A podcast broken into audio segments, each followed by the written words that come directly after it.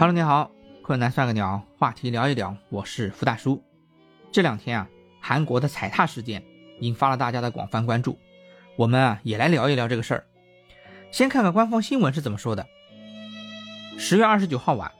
韩国首尔龙山区梨泰院发生严重踩踏事故，导致154人死亡，其中包括来自14个国家的26名外籍人员。而随着韩媒铺天盖地的报道，这场事故现场的许多细节也被逐渐的披露。作为韩国3年来首个不戴口罩的万圣节，当晚梨泰院站客流量超过13万，而当地警方并没有在事发地进行交通管制，现场警力不足，大量人员挤在仅4米宽的小巷里，其中一侧还是酒店的外墙。当晚10点多，先是人群开始拥挤推搡，走在前面的人如同多米诺骨牌一样倒下，堆叠了5到6层人。有人试图从就近的夜店逃生，但老板见死不救，拒绝开门。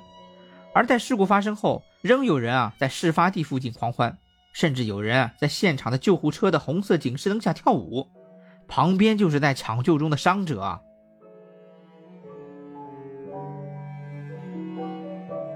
韩国媒体《东洋日报》30日提及，万圣节本就是韩国年轻人的代表性庆典节日，因为10月的最后一周大体上是韩国高中或大学期中考试结束的时期，加上天气还不算太冷，正是他们享受青春的大好时机。然而在此情况下，根据韩民族新闻10月30日报道，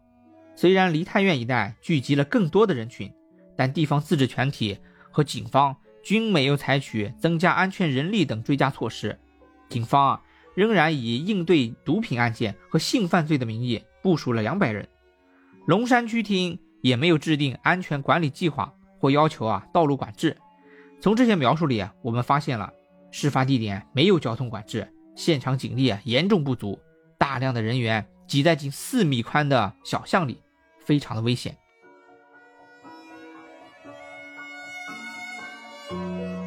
说到人多，世界上哪国能比我们中国多？其实这2年踩踏事件在我国也发生过。2014年12月31日23时35分，正值跨年夜活动，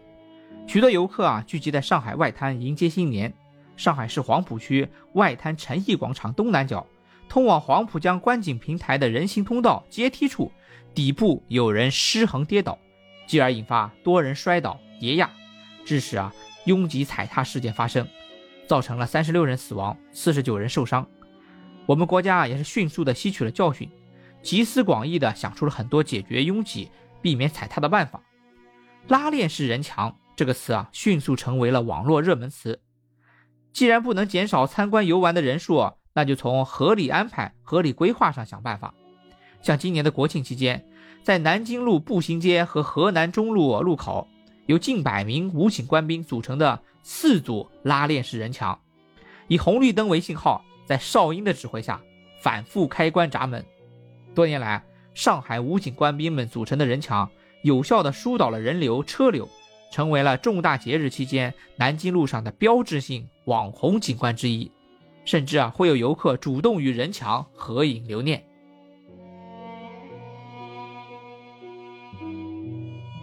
韩国踩踏惨剧发生后，中国潮州人群进城门的视频就爆火。你最近肯定在网上刷到过潮州进城门的视频，大量的人群从3个方向依次进城，在工作人员的指挥下，一个方向进城，另外2个方向等待，连强迫症看了都觉得极度舒适。该视频被许多网友转发，也引发了官方媒体的转载，并建议该模式在全国推广。看看人家是怎么做的。自从2018年潮州广济桥灯光秀项目正式开放之后，每晚在灯光秀结束之时，就会有大量的人群通过城门涌入古城区。特别是在节假日的时候，每次高峰期涌入古城区的人数可达3万人以上。为了应对如此大的人流量，管理部门利用广济门和下水门设置了单行小循环，一个只进不出，另外一个只出不进，利用下水门出城广济门进城的单行方案，从根本上杜绝了狭窄的城门通道双向通行造成拥堵情况的出现。可是啊，就算是这样，高峰期出现的近3万人的进城人数啊，还是让单向进入古城的广济门不堪正负。虽然每次啊都派出大量的人力进行现场秩序维护，但是广济门广场的喇叭口格局啊，还是造成了整个的进城过程啊比较拥挤，有时候需要45分钟才能让游客啊全部通过广济城门。那公安部门呢，针对广济楼广场的客观情况，制定出分流分批的通行方案，将广济楼前原来无序的人群分成 A、B、C 3个通道，每个通道的宽度啊与广济门等同，各通道入口以及出口处都设置卡口进行有序放行，并且啊在广场前设置空旷的空间，并配备急救抢险人员，如果出现意外也能及时的处置。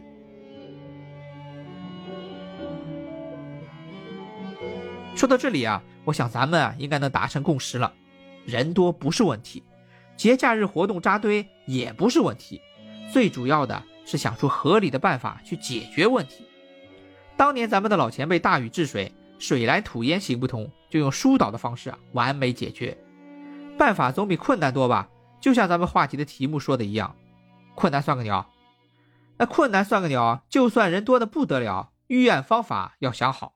困难算个鸟话题聊一聊，下期话题啊，咱们聊一聊外国明星的中国外号，敬请期待，再见。